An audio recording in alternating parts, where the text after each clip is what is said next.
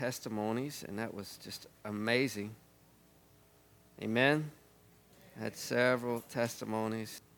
It's amazing and awesome to see who the Lord is and what the Lord does. I, uh, I have a testimony just to the goodness of the Lord. Thursday evening, I had been at training with the fire department. I was headed home. We were in Graham, and uh, we pulled in the guy that I was with hadn't eaten dinner, and he said he wanted food. So we pulled in Popeyes and got some food. And uh, he said, "Man, you got to try this." Uh, anyway, short story is, we pull out, and uh, I'm driving, and we're driving. We were cruising in style. We're driving the station's LTD, about a 2007, 8 Ford LTD. We're riding low, chilling. we were riding and I had the chicken tender in this hand. I pull out, and right in Graham, and this car runs the light, just doesn't even acknowledge that we're coming. So I hit the brakes. I'm driving like this, hit the brakes, swerve. I don't know. It was just God. There's no way physically possible that car shouldn't have hit us because we're at the intersection and it turns like in front of us. I hit the brakes and I turn, go up on the curve in the grass, come back down, and that car just takes off. And uh, so we just get on, we get on the highway the whole time. The guy that's sitting beside me, he's just like, and the whole time I'm sitting there with my arm on the armrest with the chicken tender in my hand, doing this, driving. And the first thing he said is, dude, you didn't move the chicken tender. I said, immediately the first thing out of my mouth is Psalms 91 11 says, He gives His angels charge over us to accompany us, defend in all our ways, to accompany and defend us in all our ways. I said, What you just saw was God giving His angels charge over us because there's absolutely no reason we shouldn't have been T boned or T boned them. He said, Amen. now, this is the same guy that last week I gave the testimony that he was training a new guy that got in the his truck, and the first thing the guy said it to him, and says, Are you covered in the blood of the Lamb? And he was like, Really? At five o'clock in the morning, the first thing you ask me is, Am I covered in the blood of the Lamb? The same guy, that was uh, last week, this week, we were, and he just, all the way, he closed, his, he had a box of chicken and fries. He closed his box of chicken. He said, I can't eat right now. I just kept eating my chicken tender because I wasn't, I wasn't worked up or anything. I just knew that was God. He said, Bro, you drove like a boss. I said, No, that was God giving his angels charge over us. I was there the next day and I could see the skid marks. It was raining. I could see the skid marks on the road where I skid, hit the curb, didn't bust a tire. Didn't. The only way you could tell it even happens, we got back to the station and there was a little piece of grass hanging out of the front bumper. I pulled it out and threw it in the trash can and said, We're all good. We're all good. But to the goodness of the Lord. And every morning, I declare that over, over myself and my wife and my, ch- my children, my child and my son in law. I make that declaration God, I thank you that you said you give your angels charge over us concerning us in all our ways. So I declare that we'll go throughout this day without accident, incident, or harm. No evil, no sickness, no disease will come nigh our dwelling. That's our body, that's our home. I make that declaration before we walk out the house every morning. I told that to this man. I said, Man, that was God. That's all that was. That was the hand of God. He said, you, All I can say is amen. There's no reason we shouldn't have been in an accident right there. But God. But God. Amen? He, it's who He is, and He's worthy. Dad, come on down. For those who don't know, this is my pop. I just want to give a testimony goodness of God. He was, as he was talking about, I don't know what all of you know, but my wife yesterday was in the hospital. Thought she was having a heart attack. And doctor said that they didn't rule it out that she didn't have one. But just to show you how God is in control, if she had been with me, she'd have talked me into taking her on home and letting her eat some Rolaids or whatever. But God had everything under control because he had her with Todd. And Todd said he knew something was wrong with her because she's quiet and she ain't ever quiet. She's always. and, he could uh, say that. but uh, and Todd knew that something was wrong, so he he just turned around and took her right on to the hospital.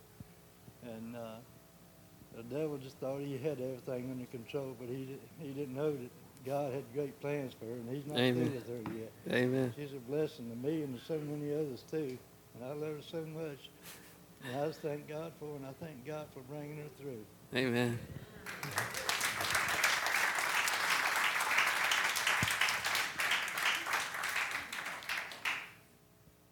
This is my mom. You walk better without the boot. We got to get rid of the boot. I just want to add a little bit to that. When we went, I told Todd, I said, I'll go to the walk-in clinic. So I got to the, wa- we went to the walk-in clinic, and she took me right to try Triage. triage, and there was a lot of sick people in there. And so me and Todd, we sit in there, and she come in, and she said, um, she- What's your symptoms? What's she been said, going- "What are your symptoms?" And I told her, and then she said, um, "We're gonna, I'm gonna contact the cardiologist and see what they want to do." So she come back and she says, "We're gonna take you to the emergency room." I said, "I don't want to go to the emergency room," but I went, and we went right in. They were having trouble with the computer when we got there. We hadn't been there long, and they took me right on in. They took blood and all that stuff they do. And then they put me in a room, and we I had a little PA who was, I have to tell you about them, about my experience. He, I had a little PA, and he said, uh, what is your pain level? I said, I don't have any. He said, what was it before? I said, about a nine. And uh, he said, you had shortness of breath? I said, no. And he said, when did the pain go away? I said, when my son prayed for me. and he said, when your son prayed for you? I said, yes. So he came back in. He went out and came back in, and he said, um, the doctor being a little bit, but I would like to have some of your son's prayers. I said, what's your name? He said, Emery Edwards. I said, I'll always remember you. And I said, we'll lift up prayers for you. Now, this was my chance to be Come on.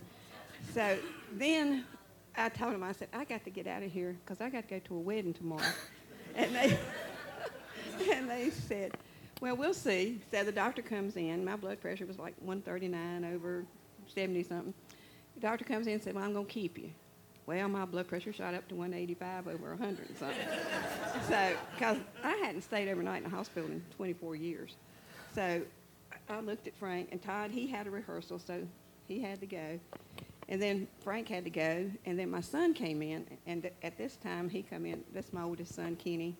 He hadn't been here, but um, we're praying for that too. But anyway, he came You're in. awesome, and He talked to me, and he said, by the time he left, it was one one thirty nine over something, seventy or something. And then they, uh, this other doctor comes in. I couldn't understand a word she was saying, but she was admitting me. So and got, take me upstairs, and then I have all these wonderful nurses, and they've already called from downstairs saying I had to be out the next day because I had a wedding to go to. so to make the story, it's long, but I can make it shorter. So on, um, and I had wonderful nurses, and when they came, um, everyone, even the um, nurses' aides and all the others, they were, we're going to get you out of here. So yesterday, I was still in the hospital, and um, the doctor come in, the resident doctor came in, and she said, well, I can't let you go. Well, by this time, I'm upset. Todd's there, Frank's there. And She got over into flesh. there won't no spirit there. yeah, well, no spirit there. But anyway, uh, they, uh, she told me she was going to contact, and she came in early. Most doctors, you wait, resident doctors, you wait all day till they come in, or half a day. She came in and she said, I'm going to contact a cardiologist. Within 30 minutes, we, I had the sweetest little nurse. She said, well, she's contacted the cardiologist, and he'll be in as soon as he gets through, you know, round. He came in right behind her, and I was out of the hospital by 11:30 yesterday. Amen. And at the wedding last night, yeah. But the thing that's so cool about that, and the Lord really encouraged me through her, is because she cut my hair Friday morning, and I could tell something was wrong, like Dad said, and she was quiet. And uh, so we got in the car. I said, "I'm gonna, I got to do some running. I'll be right back, and then I'm gonna take you to the doctor, to the uh, wherever you want to go, whatever." And she said, no. I said, yes. So we got in the Jeep, and as soon as we did, I didn't pray, and I don't, I'm not doing this to correct her. I didn't pray. He said, You'll lay hands on the sick and they'll recover. So I just put my hand on her shoulder and I said, Pain, you've got to go. Whatever's going on in here, you've got to stop in Jesus' name. That's what we did. We just did what Jesus said do. He said, This is what you'll do, and that's what we did. And the pain, we were riding down the road, and she said, It's gone. She said, The pain's gone. I said, Hallelujah. I said, That's awesome. So we kept riding down, but she was still quiet, and that's not Mama Mom at all. She's not quiet. And uh, so we were riding down the road, and I, she was trying to get me to take her home. She said, There's no pain. I'm okay. Just let's, let me go home and I'll rest. And, but I just really felt I'm to go get her checked out. So I took her, took her to the, we were headed there, and she said, Well, they might be closed. It's right at lunchtime. I said, We're going. She said, well, maybe I should call. I said, if you'll feel better, call. But we're going. And so we get there, and there, there was just amazing favor. But we're sitting in that room when that little nurse came in at the walk in.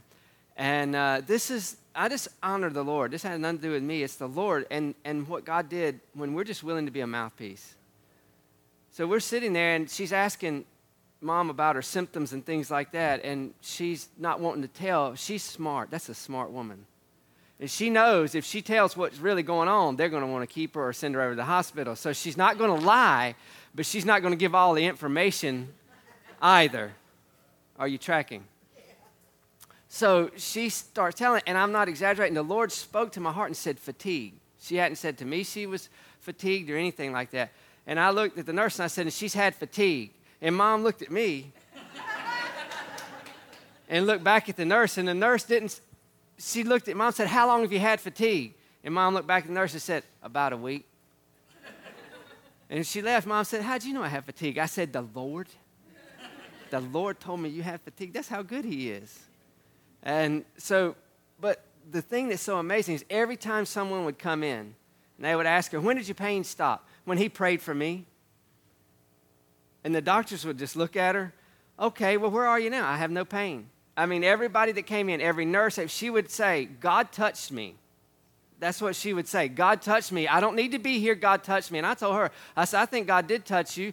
I don't think. I know God touched you. The reason the levels were up, she had some enzyme levels up. I said, they were up because something happened, but God healed it. So they don't have an answer to what shows up after it happens. They just know this is what could have happened. But she was, it was, it was done. And it was over. And the cardiologist came in yesterday morning and he said, All right, well, I want you to do is walk around some and just see if you have any pain or anything like that. My mom, in the past 10 to 15 years that I've been with her, she has not walked this fast. As she walked around that nurse's station, chatting, talking the whole time. Mom was back and she was dragging dad and I around it. We walked two times. You want to do it again? Yep, we walked three times. we got to the fourth time she said, We can go back there. I said, No, we're going to walk one more time. So she walked, just burnt a lap up, went back in there and sat down. And the doctor came in about five minutes later. Hey, I'm good. No pain, no problem. I'm good. Everything's good. And uh, every, like she said, the nurse, the, the uh, nurse assistants that came in, we're doing our best to get you out of here. I, I, mean, it was amazing the favor that she had from the time we got there on uh, Thursday, uh, Friday, until till she got out of there. It was just favor, but it was amazing. It, what was so refreshing and awesome to me is she would, if she had a hot minute, she was telling them, God touched me. God touched me. I don't have any pain. God healed me. That's who He is. He's worthy of that. That's what that's about. It's not about me or her, it's about Him. He's worthy. And when we have opportunity, like I said, that little uh, PA, that guy, I don't know, little, I never saw him. I was gone before he got there. But the PA that, that she just shared, my pain left when when God came in. And he said, I need that. Come on. That's why he's worthy. He's worthy of our testimony. He's worthy of our adoration. He's worthy of our uh, sharing who he is. She didn't have to preach a message, she didn't have to break down the gospels to the PA. She just said, Here's who Jesus is. And he said, Huh, that's real. that's what we have to do. That's living uh, a life that brings honor to the Lord. So that just really encouraged me. I, I uh, didn't ask her if she would share. I just kind of figured she would. But uh, it's awesome to see the Lord at work. That's what the world is looking for. They're, they're looking for a, a Lord at work, a God who's alive and, and moving in the hearts and lives of people. Not just spiritually, that, man, I feel better, emotionally, I feel better. And the Lord is just so good. If we're just looking for opportunities, He'll present Himself. We were getting on the elevator uh, Friday night, and I saw a guy I haven't seen since back in the day. back in the day when I wasn't a preacher. uh, and uh, he, he told me about a guy that I ran around with back in the day.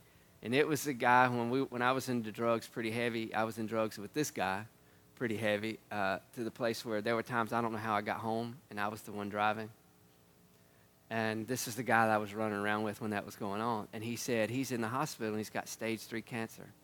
He said he's on the other wing over there, and he said he just found out. So yesterday when I left mom's room, I went over and knocked on the door, and he was there. And actually, his wife is a girl that I went to school with and uh, didn't even realize it. But had an opportunity to go in and minister to him and pray with him. And uh, see, there's always divine appointments. And I did the same thing there. I haven't heard any reports, but I just spoke to cancer, and he was in. He's in a bad way. This guy's uh, probably Ben's height and was Ben's size the last time I saw him, and now he's 119 pounds. Uh, so I'm expecting him to blow up like a balloon because he's healthy. Amen? So that's just who God is. And those are opportunities we get, uh, and they'll present themselves different ways. All we have to do is be obedient to walk them out. Amen. So uh, I want to continue a little bit. Absolutely. Certainly. This is something the Lord showed me um, earlier in the week. Um, something I asked him to show me, but it's just going along right Come on. with what what's going on. Um, I was asking the Lord the other day, just what it is or what I'm doing in my life right now. I feel alive but stagnant. That the things I am doing do not always feel like it is impacting His kingdom. Sure, I know that when I pray for specific things, it helps the person or situation to be heard in heaven, and that God honors it, and it helps me in my everyday life. Come on. Lord, what is it that I am doing?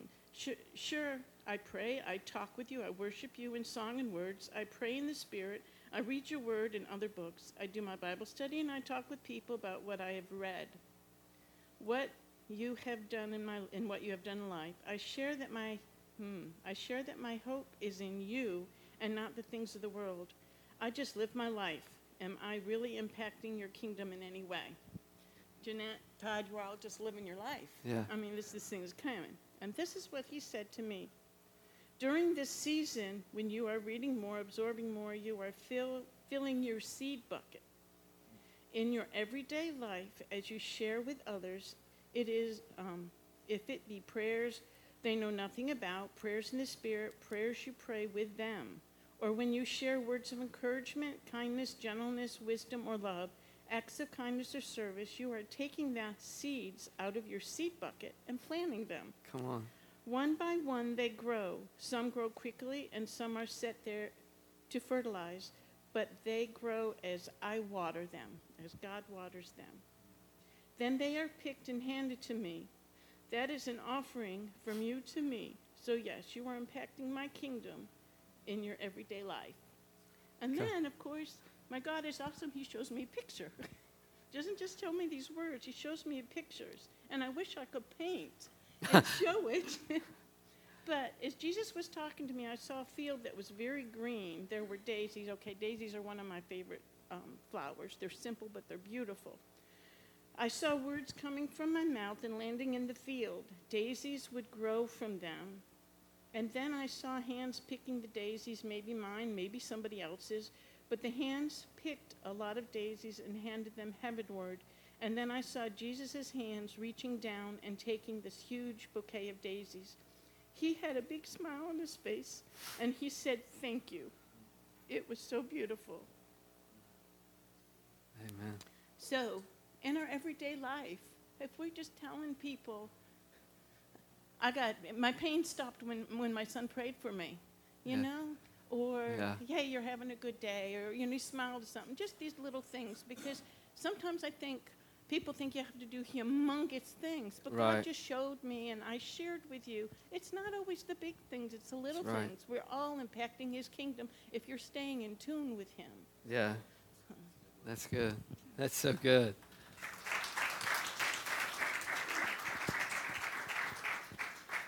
Amen.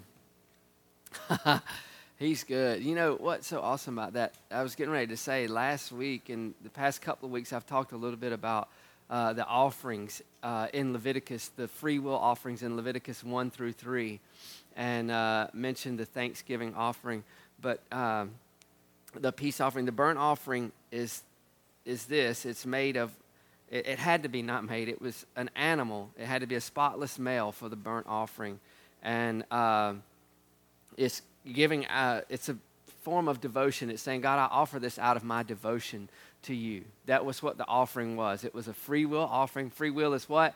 Not God saying you have to or it has to that you have to do it this often. It's as often as you feel led to go and give this free will offering. And the thing that takes place in this offering is as you place your hands, because if you bring the offering, I know this doesn't sound warm and fuzzy, but when you bring the offering, you kill the offering. And it's done at the tabernacle door. And, uh, and so when you lay hands on the animal, what takes place is the innocence of the animal is transferred to you.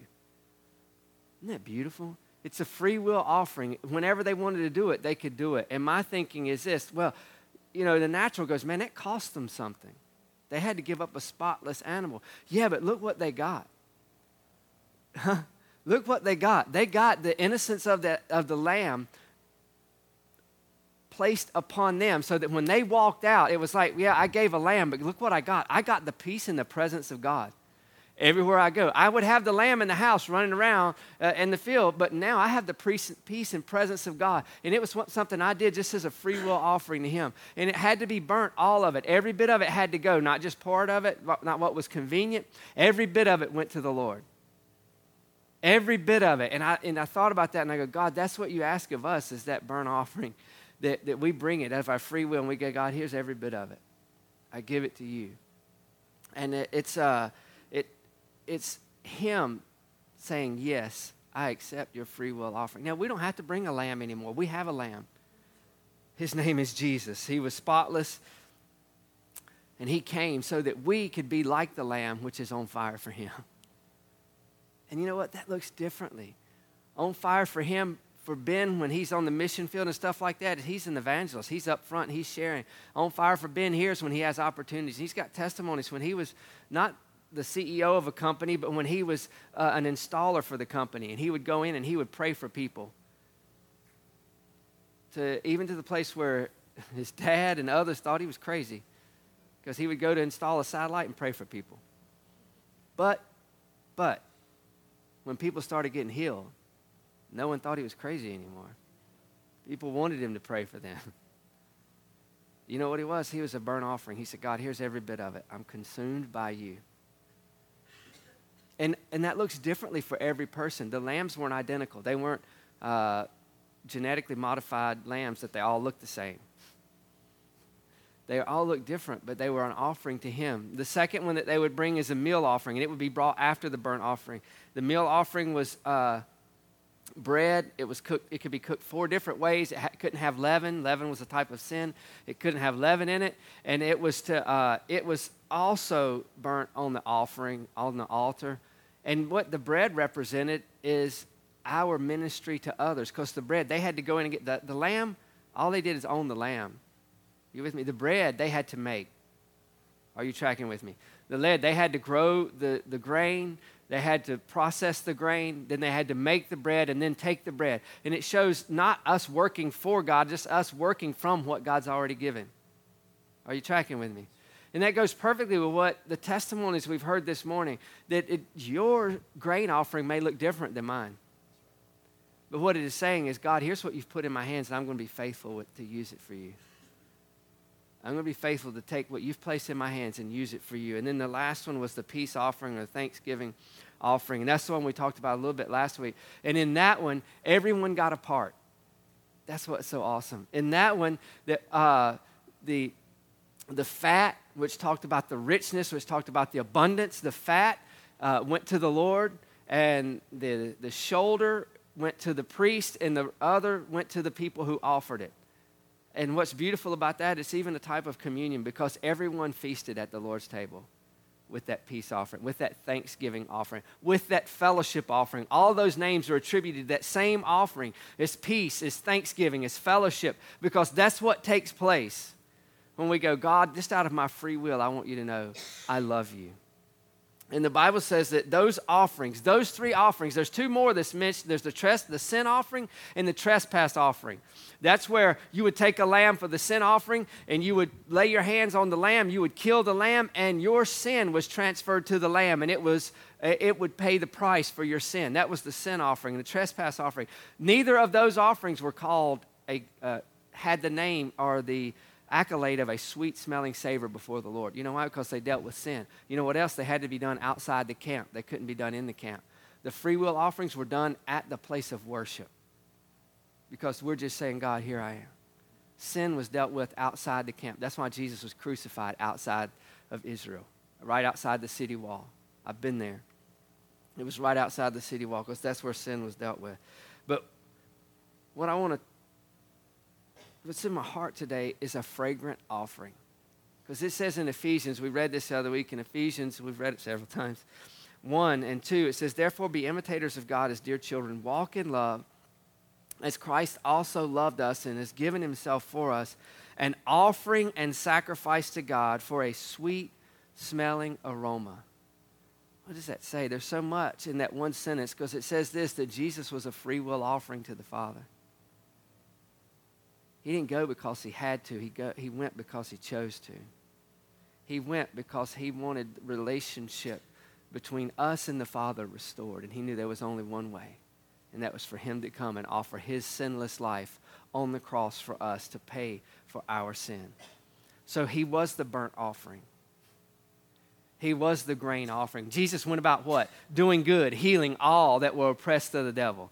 So he, he was a grain offering. He, everywhere he went, he was offering himself up freely, giving himself to people, right?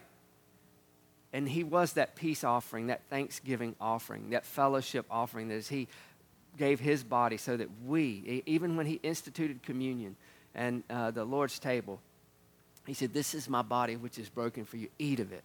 This is my blood that was shed for you. Drink of it. And as oft as you do, you proclaim my death my victory over sin, sickness, and disease until I come. Come on. He's our, he's our offering. He's our offering. But in that, the Lord took me back to Romans 12, and I, I use 12 a lot, but I want to go into Romans 11 first, the last part of 11, because uh, when Paul wrote it, he didn't write it in chapters. Are you with me? So, Romans 11 28. Uh, and I'm jumping in on the end of something he's talking about, or the, he's changing this uh, thought right here, and he's talking about the Jews. He said, verse 28 of Romans 11, I'm going to read from the Passion Translation. If you don't have it, get it. The easiest way to get it is digital download.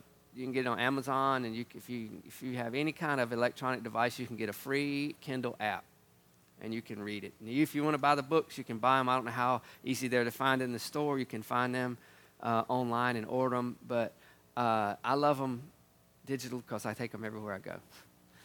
But this is the Passion Translation.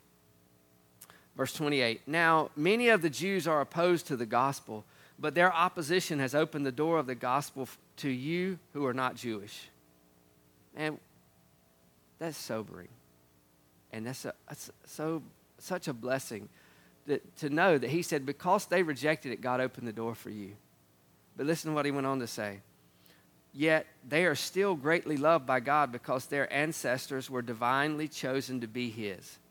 And when God chooses someone and graciously imparts a gifts to him, they are not rescinded. Romans 11, 28. We say it all the time. I said it earlier today. The gifts and callings of God are without repentance. So they're not rescinded, they're not broken back. What does that mean? What that means is in this room, every person in this room has a gift. Every person in this room has a gift. Not just in this room, every person in the world has a gift. You know what? Those people who are out in society today cursing God, eh, denying God, you know what? God put a gift on the inside of them. Amen.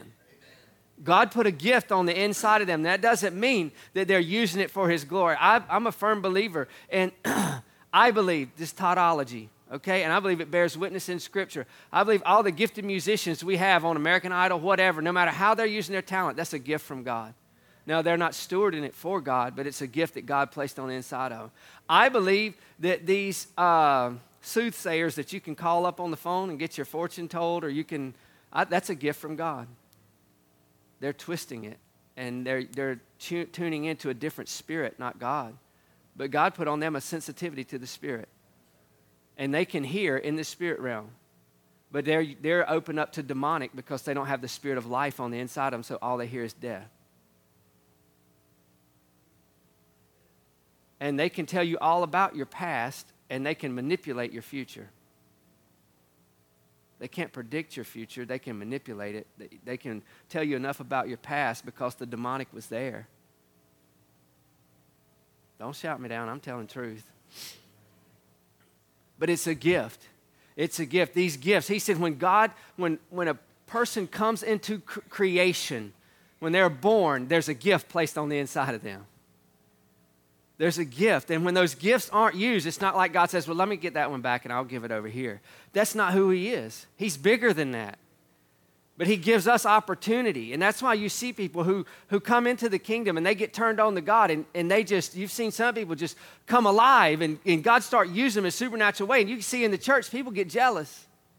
You know why? Because they recognized the gift on the inside of them. They started using it, and it cost them something, but they were willing to pay the price to use the gift that God placed on the inside of them. And those who aren't willing to pay the price get jealous. And they'll talk about them and they'll try to tear them down and they'll try to make them look small so they can feel big. So they don't have to change the way they're living.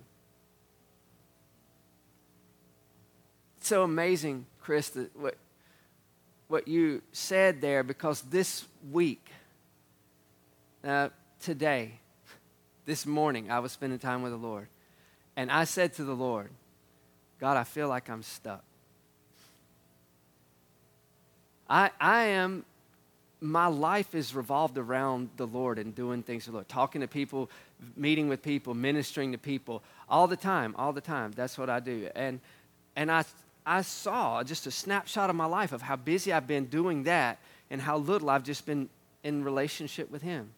Now, don't get me wrong, I do devotionals every morning. I listen to teaching all the time. I listen to it every morning. I listen to it throughout the day. But just me, Him, intimacy, one on one, me just saying, Jesus, I want to spend time with you. It's easy to let that wane. And that's where life comes from. That's where purpose and power comes from. It's the time that we spend with Him. I don't care how much you get from someone else's revelation. It's God saying, I want to talk to you one on one. I want to speak to you one on one because there's stuff I want to say to you that they may hear, but that'll be their revelation, not your revelation. And I'm bigger than that. And that was why when I was in worship before we started singing that song, the last one about nothing, holding on, or whatever. Yeah. Whoop, whoop whatever it was, the Lord just said, Open your hands, Todd, let it go. Let all of it go. Let the church go. Let you go. Let it all go. And you just fall back in love with me again, passionately. I, please understand, I'm, I haven't been in sin. You understand? I'm not looking at pornography. I'm not doing anything. I've just been not spending time with Him like I should. Does that make sense? I want you to understand. I'm not condemned. I'm compelled. Because he's so good. He's so good. And he said here, the gifts and the callings of God are without repentance. He, he's saying, I've played, they're not rescinded. I've placed stuff on the inside of you. And as you offer that back up to me, in what? In that peace offering, that free will offering that says, God, I don't have to do this, I get to do this. As you do, it's a sweet smelling savor to me. And we all partake. We're all in koinonia, fellowship, partnership. We're all doing something. Verse 29, uh, that's what I just read, 1129. verse 30 says this You who are not Jews were once rebels against God, but now, because of their disobedience, you have experienced God's tender mercies. And now they are rebels. Listen, and because of God's tender mercies to you, look at this. This is so good. Because of God's tender mercies to you, you can open the door to them to share in and enjoy what God has given to us. So he's saying to us Gentiles, he's saying because God has shown his mercy so much on you, you're a light to the Jews. And you can open the door of his grace and his goodness when you just share who you are. Just like mom saying, My pain left when God touched me. When God touched me, my pain left. You know what you're doing? You're cutting on a light. You're cutting on a light in people who may say, I don't believe in God. It was uh, it's amazing. Uh, yesterday at the wedding, after we got finished, this uh, gentleman came up to me at the end. He, uh, his name was Mark Meekum. He's from uh, Birmingham, Alabama. He's a pastor. And he said, uh, you know, he asked me about myself, and I started talking about uh, my journey of faith, and he just starts smiling and, and everything like that. And he said, Man, I had a similar walk with the Lord, come out of the same kind of background and thing. We just started talking about the Lord and, and talking about who God is and what he wants to be to us and in us and through us, not the preachers, but the people. And he said, he had this young man in the ninth grade come to his church. And uh, I, I, I don't remember, it was a meeting they were having and this guy came, I don't know if he came with a friend or what, but he came and he said he was a proclaimed atheist when he came. And he said, This person prayed for me. And he said, When they prayed for me, because he asked him, he said, So when did you get turned on to God? He said, I came here.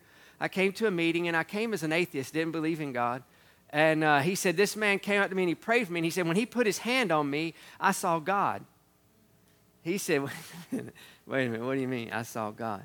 He said, When he put his hand on me, I opened my eyes, and he said, I saw a bigger hand on top of his hand lying there on top of his hand. And when he touched me, I felt the power of God hit me. And he said, God's real. He said, I got born again right then. I asked God to come into my heart and save me. When he saw God, he was an unbeliever, an atheist, and he met God. You know why? Someone was willing to use their gift to just pray for him in obedience. And bam, just like that, this kid turned on for God. He said, I saw God. I saw his hand. It's big. I'm like, come on, Jesus. That's him. That's him. Uh, so we have the opportunity to be that light. That's what Corinthians, uh, trying to not get ahead of myself. Slow down. When I get excited, I talk fast.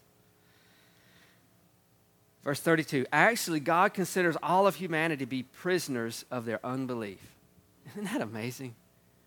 He said, God considers all of humanity prisoners of their unbelief so that they can't so that he can unlock our hearts and show his tender mercies to all who come to him.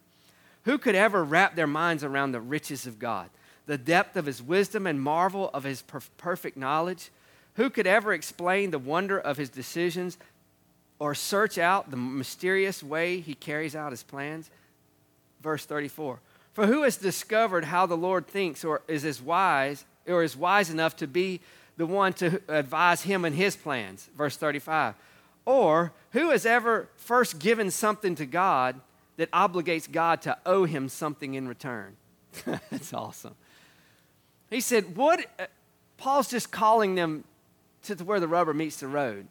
He said, Who has ever given to God first so that God owes them something? No one. Because God loved so much, He gave before they ever gave anything in return. The Lamb was slain before the foundation of the world. But Jesus didn't die till 2,000 years ago. In the mind of God, He said, I'm going to put them on the, the, on the earth. I'm going to give them a garden, and of every tree they can freely eat except one. It's holy to me. But they're going to eat of that tree. So before I even create them, I've got a plan. So there's nothing we can do before God because He was here before us and He was already at work. Come on. And you know what? In our lives, if there's something contradictory going on in your life right now, guess who's already at work? Uh, Jesus, God, Holy Spirit, they're all the same person. Yes. They're at work in our lives. When we don't understand, He's already at work and He's saying, All I need you to do is partner with me. I'm here, I'm working, just partner with me. And because God is the source and sustainer of everything, everything finds fulfillment in Him. May all praise and honor be given to Him forever. Amen. That's what Paul said. May all praise and honor be given to him forever. Amen. That settles it all. Who's it go to? It goes to him forever. Amen. Then he goes into verse 12. I mean, chapter 12, verse 1. So that's how he ends uh, our chapter 11. May all praise and honor be given to him forever. Amen. Why? Because he's given gifts to us, right? And he doesn't rescind them, he doesn't take them back. He said, I've given you these gifts, I've already placed them in there. He said, he's, There's nothing you can do before him, he's already ahead of you. So he said, because of these things, we need to just slow down, take a minute, and acknowledge who he is. And because of that, when we do, he says, all praise and honor be given him forever in our lives. Because we'll stop for just a moment and go, wait a minute, he's worthy. He's worthy. He's worthy. And then he goes into chapter 12 and he says, Beloved friends, what should be our proper response to God's marvelous mercies? So that's why I wanted to read chapter 11, the last part of chapter 11, because uh, Romans 12 and the uh, King James, New King James says, I beseech you, therefore, brothers, by the mercies of God. So that's the King's English, and we're not in the King's court. We's in America, Gibsonville, America, the beautiful. He said, Beloved friends, what should be our proper response to God's marvelous mercies? Isn't that beautiful? I encourage you to surrender yourselves to God to be His sacred living sacrifices and live in holiness, experiencing all the delight, all that delights His heart. For this becomes your genuine expression of worship for this becomes your genuine expression of worship. Stop imitating the ideals and opinions of the culture around you, but be inwardly transformed by the Holy Spirit through a total reformation of how you think. This will empower you to discern God's will as you live a beautiful life, satisfying and perfect in His eyes. Your proper role in the body of Christ. Your what? Your proper role in the body of Christ. He said, What should be our proper response to God's marvelous mercies? I encourage you to surrender yourselves to God to be His sacred living sacrifice, His set apart living sacrifice. A life in, and live in holiness. Why? Why holiness? To be a pleasing and approved by God? Nope. Why? So that we can delight in everything He has for us. He said, you don't, We don't live in holiness to please God. There's nothing we can do. If it was, Jesus died in vain. Our works don't produce holiness any more than uh, Jesus did anything to become sin. Are you with me? Jesus didn't do a work to become sin, our sin was placed upon him. In the same way, we become holy. Ephesians says we've been born again in true righteousness and holiness. It comes not by how good we are, how well we act. It comes through Him cleansing us and becoming sin for us, and us, that transfer, becoming righteousness in His eyes. That we're that sweet savor before the Lord.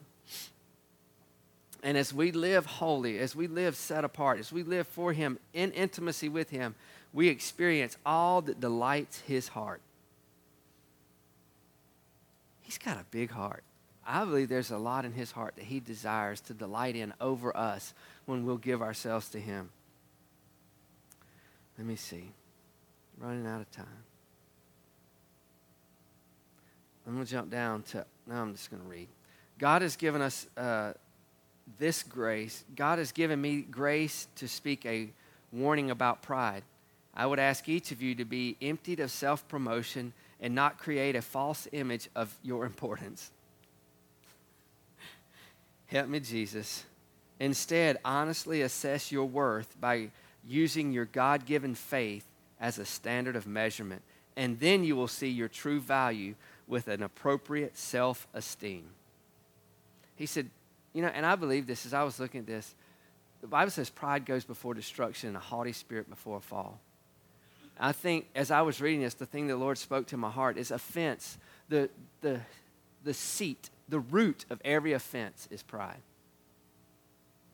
Hear me out. Because in it, if you're offended, it's where you thought many times, not every time, sometimes people just hurt you because they're mean. But many times that we get offended because we are expecting to be treated a way that we didn't get treated in a relationship or whatever. And so what we do is we take an offense. And the word offense there is scandalon, and it literally means trap. It's the, no, it's not trap, it's the bait inside of a trap, like you would bait an animal to trap it. You put bait inside the trap, that's scandalon. And that's the word where it talks about offense. That's what an offense is it's a trap. And you're going to get caught because you took the bait. But he said it, it comes through pride. Don't, don't uh, have a false image instead. And how did he say that you measure it?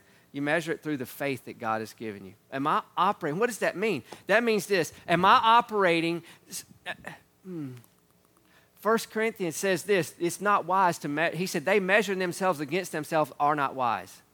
So, what he's saying is this if I look at, at Steve and I measure my faith against Steve's faith, I'm out of the will of God because now I'm not looking at my faith and what God's placed in me and how I'm walking out what God has said to me. I'm looking at what Steve's doing and wonder, am I doing as much as Steve? Or I'll get in pride and say, well, I did more than Steve.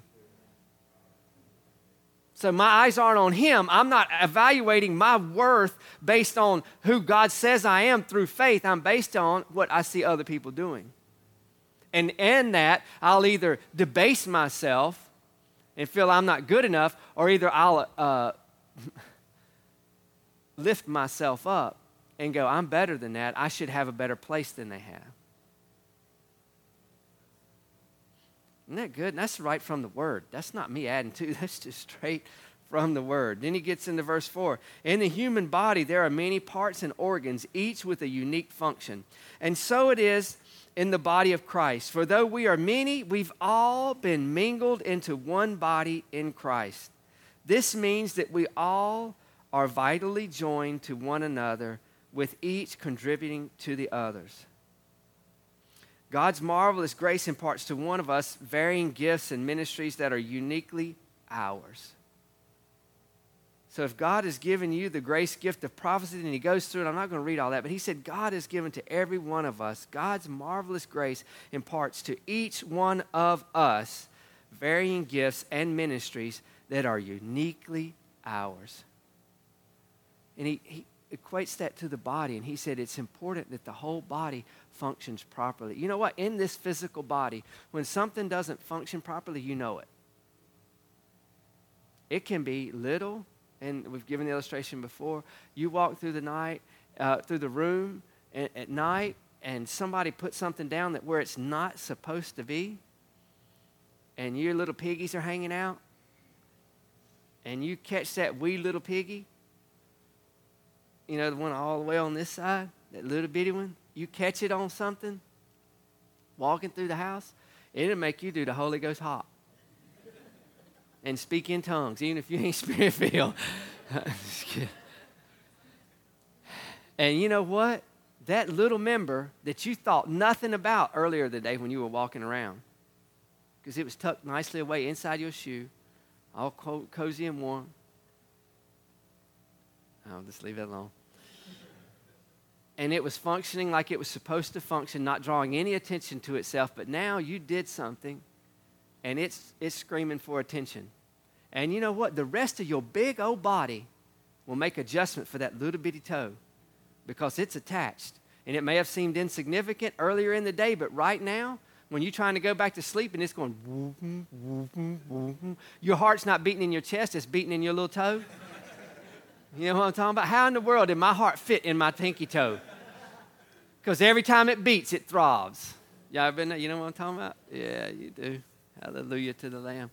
You know that there's significance in that body, in, in that little bitty part. And the same thing, if we took that same care in the body, not, and I'm not just talking about inside the river, I'm talking about the body, the church, God's body. And we began to love because He said, By this shall all men know you're my disciples if you have love one for another. If we love across denominational lines, we love across uh, racial lines, and we just become Jesus in this world. He said, I've placed a gift in you. And you know how that gift is seen? When we give it to Him. when we say, God, I acknowledge this is yours and I want to steward it. I want to steward it well. So I'm going to give it back to you. and I'll close with this passage right here 2 Corinthians chapter 2, verse 14. I'm going to read uh, just a couple verses here and I'll close. Now, thanks be to God who always leads us in triumph in Christ. Come on. That's a good way to start, right? Now, thanks be to God who always leads us in triumph in Christ and through us diffuses the fragrance of his knowledge in every place. What have we been talking about? We've been talking about a sacrifice, a, free will offering of ourselves to God to say, God, I'm not going after this for a position or a promotion. I'm going after it because I want to diffuse the fragrance of Christ. You know where that's important? Everywhere. Just say you go in your workplace. Come on. You go in your workplace and you say, God, here, I want to be a fragrance of Christ. I want to diffuse you, Jesus, in this place. So, what I, how do I do that? How do I quit working and start preaching? No. How I do that is I live the gospel in front of the people. And what does that look like? That means I do my best at whatever I'm doing. I think you ought to be able to walk in an establishment and find out the Christians without asking, Are you saved or are you not saved? How? They ought to be the ones that shine bright. They ought to be the ones that their names on the board for the awards because they're there and they're outperforming, not so they can get a promotion, but because they're doing it as unto the Lord and not unto man. Now, men don't always recognize it, but you'll see, you'll be seen. I promise you, whether man ever gives you the promotion or the accolades or not, you'll stand out and you'll shine, and everybody will know who you are. They'll know who you are. Why? Because you're doing it as unto the Lord. And you know what you are? You're a savor people go, man, there's something different about them. There's something different. Listen. And through us diffuses the fragrance of his knowledge in every place. For we are to God the fragrance of Christ. He said, Here's what we are. To God, we're the fragrance of Christ. So when we go about just being who he's called us to be, we're diffusing the fragrance of Christ to the Lord. It doesn't matter what other people smell, or what other people think. They may not like you. Jesus said they didn't like me. Don't think they're going to love you. Help me, Lord. Some will, some won't. How can you say that? Look at what he goes on to say. Among those who are being saved and among those who are perishing. To the one, we are the aroma of death leading to death, and to the other, the aroma of life leading to life. He said, You all right. In a sense, he said, You smell. But you smell good. Because when God smells you, you smell like Jesus. That everywhere you go, you give off the fragrance of Jesus. And as we give off the fragrance of Jesus, just as when he was here, to some, it's an invitation to life, and it smells better than the filet mignon cooked just right, the smell rolling down there or if you're veg- the vegetables grilled just right and you smell I go back to the steak. That filet mignon and the smell just wafts through you. You know, you can ride down the road near a good restaurant. You just just finished eating. Just finished eating. Full, just rubbing your belly, talking, I can't eat anything else. And your window's cracked and the smell of that steak rolls in the window, and you go, Oh Lord, I could eat that right now. I could eat that. Let's go. I could eat that right now because it smells so good. God said, you know, to those who are hungering, you smell good. Now, to those who don't, you're a stench to them because they are in darkness and in death, and you just show them their darkness and their death. So to them, you're repulsive. Jesus was the same way. But what's so beautiful is he said, You're a fragrant offering to me. And it's that free will offering that's fragrant to me. When you go, God, here's my life. I give it to you, not because I'm trying to please you, because you're pleased with your son. And everywhere I go, I smell like him. But God, I get to be Jesus to the people around me. And that looks differently. So we're not this little machine that says the same thing every time somebody pushes our button. What we are is a fragrant offering to Him. And when we have opportunity, we hear His voice and we go, hmm, okay, I'll say this. And they go, wow, why did you say that? Well, that's just what dad said. I'm just telling you what my dad said. Because he loves you. He's crazy in love with you. Amen. Man, he loves us so very much.